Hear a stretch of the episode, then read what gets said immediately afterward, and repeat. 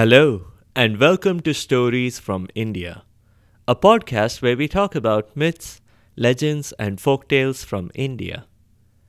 I am your host, Narad Muni, and I'm a mythological character myself. I have the gift of eternal life and knowledge of the past, the present, and the future. By profession, I'm a traveling musician and a storyteller. So, the way I'm doing my job is by podcast. In this episode, by popular demand, we are going to continue the story of Chandrakanta. Chandrakanta is a fantasy novel written by Devakinandan Khatri. Though, as I argued in the last episode, it's closer to historical science fiction. The novel was also made into a very popular TV series in the 90s. If you missed the previous episode, don't worry. You didn't miss a lot. We mostly just introduced the characters, all of whom, by the way, had the same last name Singh. Not that that makes much of a difference. Here is a quick recap of the story so far. At the heart of the story are Prince Virendra and Princess Chandrakanta from neighboring kingdoms. The kingdoms were not quite at conflict. In fact, many, many years ago, their parents had decided to get them married to each other. And everything would have been just fine had it not been for Chandrakanta's father changing his mind all of a sudden. He was influenced in this by his evil minister's son, Krur Singh. I meant the minister's son was evil, not that the minister himself was evil. Krur Singh had an ulterior motive. He wanted Chandrakanta for himself. Each of the main characters so far had some very special sidekicks. They were Ayars.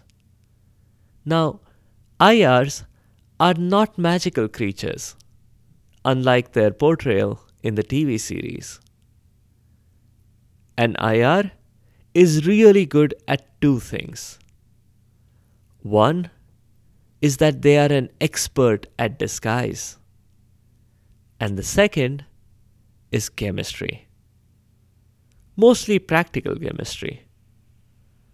Ayars had at their disposal every possible kind of chemical that they could quickly use to do whatever they wanted. Did an Ayar want to make someone sleep? There was a potion for that.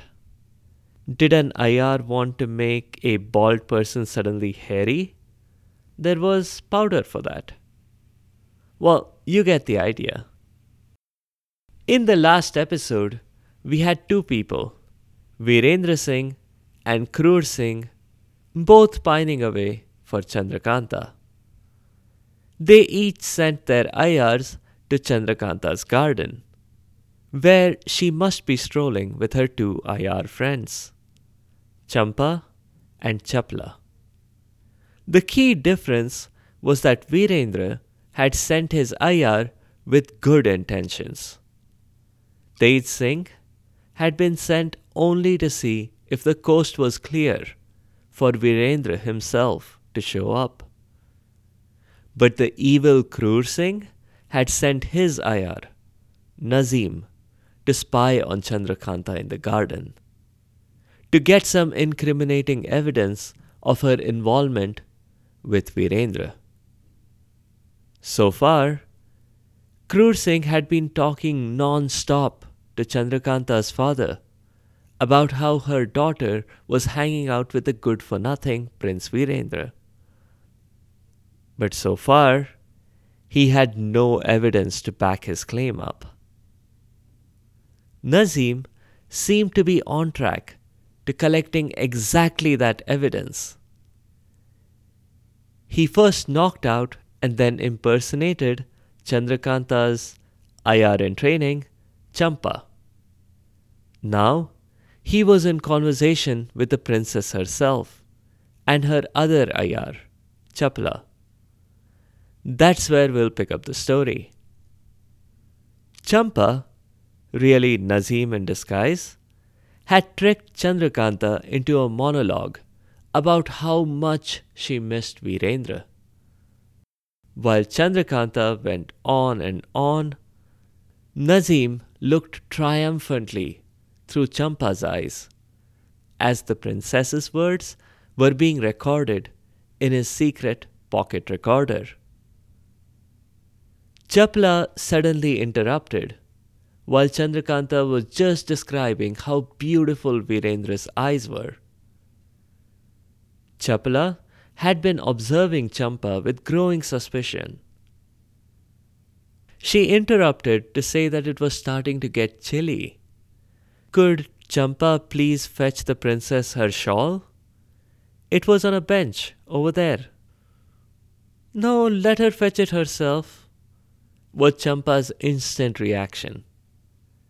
She immediately corrected and added that she was, of course, kidding. Of course, she would be happy to bring it. The moment Champa was gone, Chapla spoke quickly. Princess, she'll be back in no time. I don't think it's Champa, it's an impostor. Probably one of Krur Singh's ayars. Chandrakanta was shocked. She couldn't imagine Krur Singh playing such a dirty trick on them. At least, he hadn't seemed competent enough to manage that. At which, Chapla pointed out that sometimes villains are extremely good at hiding their villainy. Consider the burglars from the Home Alone movies. They were extremely smart, seeing as they escaped police custody multiple times. But they also managed to appear extremely silly and terrible at their job, just so that they could give us a good movie. I don't think that was the point, Chandrakanta began. But Chapla interrupted. Princess, this impostor will be back any minute. Do not say anything further about Virendra. Instead, let's ask her some questions that only the real Champa would know. It was fortunate that she said that, because just then, Champa arrived.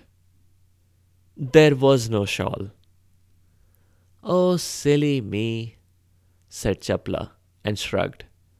I must have been mistaken. Chandrakanta then asked Champa.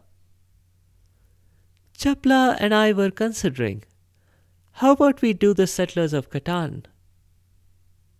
Nazim, as Champa, had no idea what settlers of Catan was.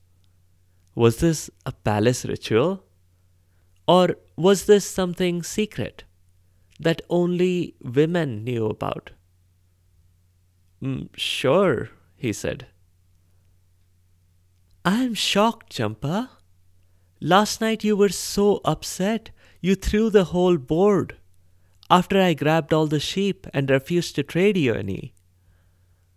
Nazim was even more confused. Sheep? Trade? What were they talking about? What can I say? he said. I felt better this morning and decided I would give it another try. Chapla spoke up. Well, that's the spirit, Champa. But, you know, my ear has been bothering me for a while. Can you take a look, please? Champa did, thinking that she had handled the Catan question rather well.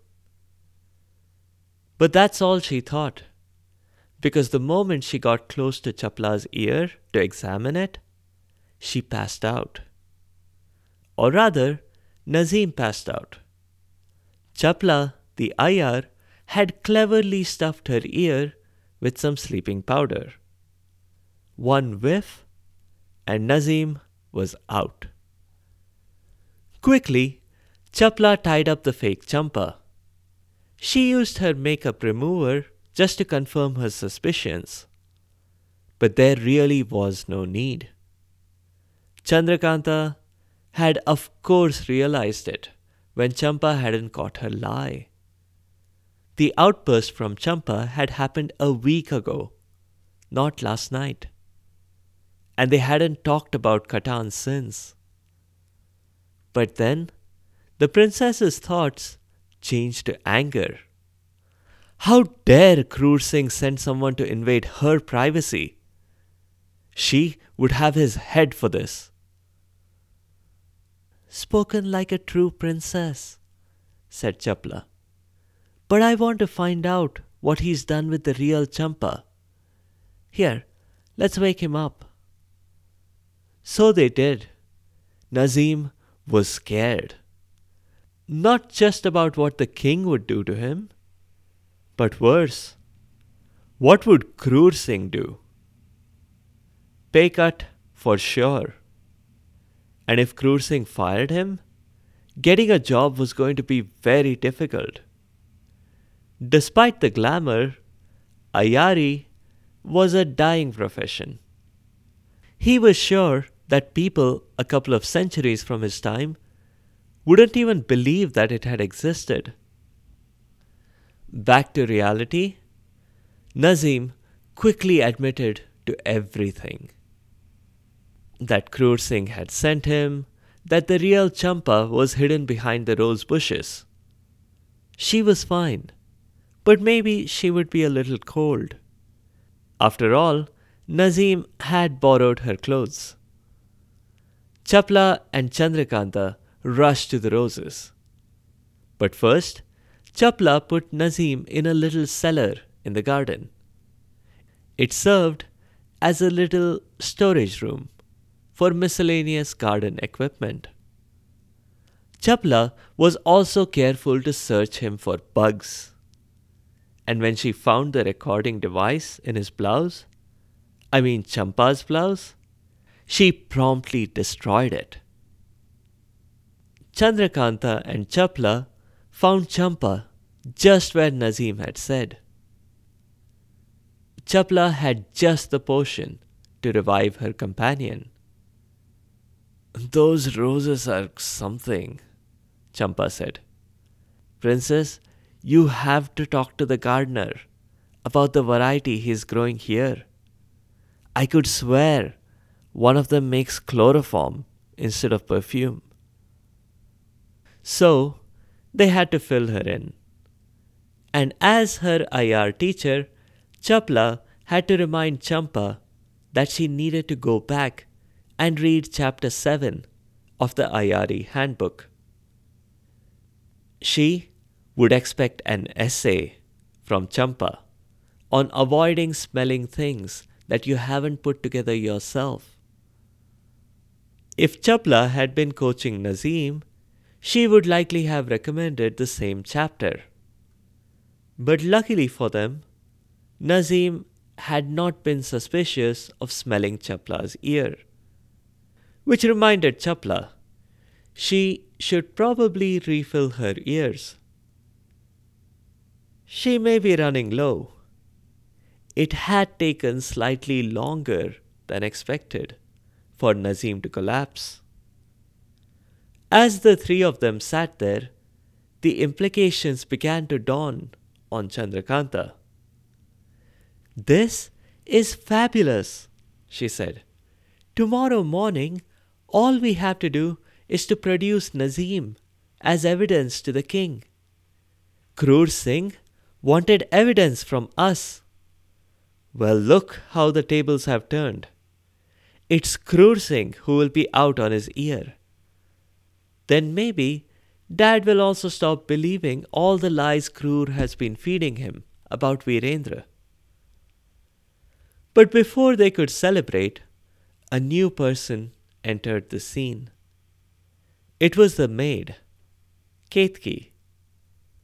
Chandrakanta and the two Ayars were all immediately tense. No one else knew about Virendra. They had every right to be tense, because this wasn't the real Ketki. It was another Ayar. We'll come back to the scene in a short while. But let's see how Tej Singh was getting along on his quest to get Virendra's message to Chandrakanta. Tej had quickly covered the distance between the kingdoms and made it all the way to the palace. Thankfully, he had a copy of the princess's schedule, which she had shared with Virendra in one of their letters. Tej knew that the princess was going to be in her garden at this time of night. He also knew that the garden was heavily guarded, specifically to keep him out. But Tej knew that there was a limit to how clever these guards were. Otherwise, they would be officers sitting at a desk pushing paper.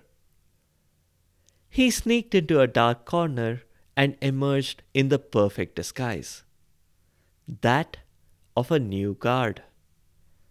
He walked right up to the main garden gate, where a few of the guards sat around, gossiping and eating samosas. This was almost too easy. With the guards all clustered around here, Tej could easily have found an unguarded section of the garden wall to climb over. But no, he needed to send a message. People had to realize that they needed to take him seriously. After he sauntered over, he politely greeted all the soldiers. They all outranked him, which suited his purpose just fine. He introduced himself as a new recruit. He had a few small shifts in the palace, he said. And this was his first job in the real world. Could they please show him the ropes? They would, they said.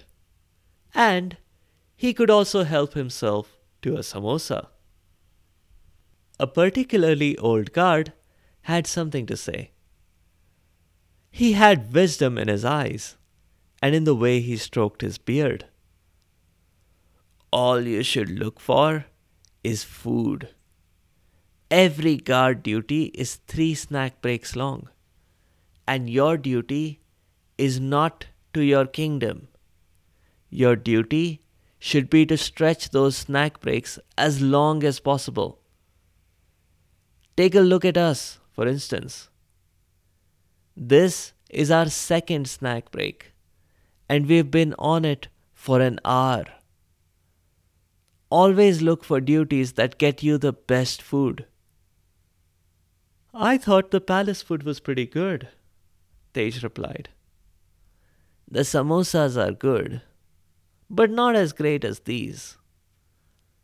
I will admit that the chutney they serve in the palace is the best replied the voice of experience. Tej said that by a happy coincidence, he had some packets of chutney. He had grabbed them from the palace cafeteria at the end of his last day, which was today. By any chance, would they like to use this chutney to eat their remaining samosas? There were seven guards at the gate and seven pairs of eyes lit up at the suggestion. Obviously, none of the guards were Ayars, so they hadn't read chapter 8 of the Ayar handbook. It would have cautioned them against eating food not prepared by their own hands. Tej had mixed a special sleeping potion in the chutney. It was hardly a couple of minutes before all seven guards were asleep. Tej strolled right into the garden. But first, he was careful to change his appearance. Guards weren't allowed in the garden. This was the princess's private garden. But maids were allowed, and the gardener of course. Tej considered going as the gardener, but he had no idea what the guy looked like. And besides, it was pretty late in the evening to be gardening. So Tej instead chose to go as a maid. Luckily for him, just then Ketki appeared on the scene. She seemed to be heading home, which was perfect. Tej quickly grabbed her and sprayed some perfume on her face. Only it wasn't perfume, it was a sleeping potion. Ketki was out like a light. Unlike Nazim, Tej was careful to try to make the unconscious Ketki as comfortable as possible. Minutes later, Tej, disguised as Ketki, was approaching the princess and her two companions. Chapla looked at Ketki suspiciously and asked her if she had completed the task the princess had assigned her. Yes, of course, said Ketki. But then I saw something that I figured must be reported to the princess herself. What is it? asked Chandrakanta. It's about Virendra, said Ketki. But I'm not going to say anything further until you give me a reward. Why, you impudent little. Began Chapla. But I'd rather not complete her sentence to avoid an explicit rating on the show. Ketki merely laughed. Chapla, angered by Ketki's reaction, grabbed her. She immediately realized that this wasn't really Ketki. About the same time, Chandrakanta had come to the same conclusion because she had never mentioned Virendra to Ketki, and she was confident that neither Champa nor Chapla would have revealed her secret. Still laughing, Ketki handed over Virendra's letter to Chandrakanta. Immediately, the atmosphere changed. This was the second time this night the princess and her friends had found an ayar here on false pretenses. But their reaction this time could not have been more different than when they caught Nazim. Chandrakanta was overjoyed and emotional. She asked about how Virendra was, and Tej told them about how Virendra was pining away for her which made Chandrakanta even more emotional. They talked about when the princess could finally meet Virendra. Chandrakanta said it would be two, three days, tops. And she actually looked triumphant as she said that. So Tej asked her about it. Chandrakanta described how they had caught Nazim snooping on them in the garden, and how Chapla had cleverly overpowered him. Tej listened to all this and said, Yes, yes, very clever, Chapla. Very clever indeed. Except there are two things that you could have done better. First, you shouldn't have put him in the cellar. A closet for storing garden tools is not an ideal place for imprisoning anyone. Surely, Nazim is going to find some shears to snip off his ropes. He'll be free in no time. Doesn't matter, Chapla replied. The door is bolted from the outside. It's a heavy Godrej lock. He can't break it from inside the shed. Which leads me to the second point, said Tej. Did you honestly think Nazim came here by himself? Don't you think Ahmed would have come along too?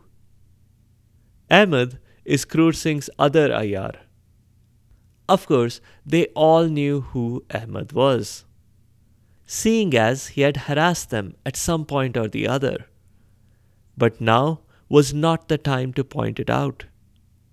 Now was the time for all of them to rush to the cellar.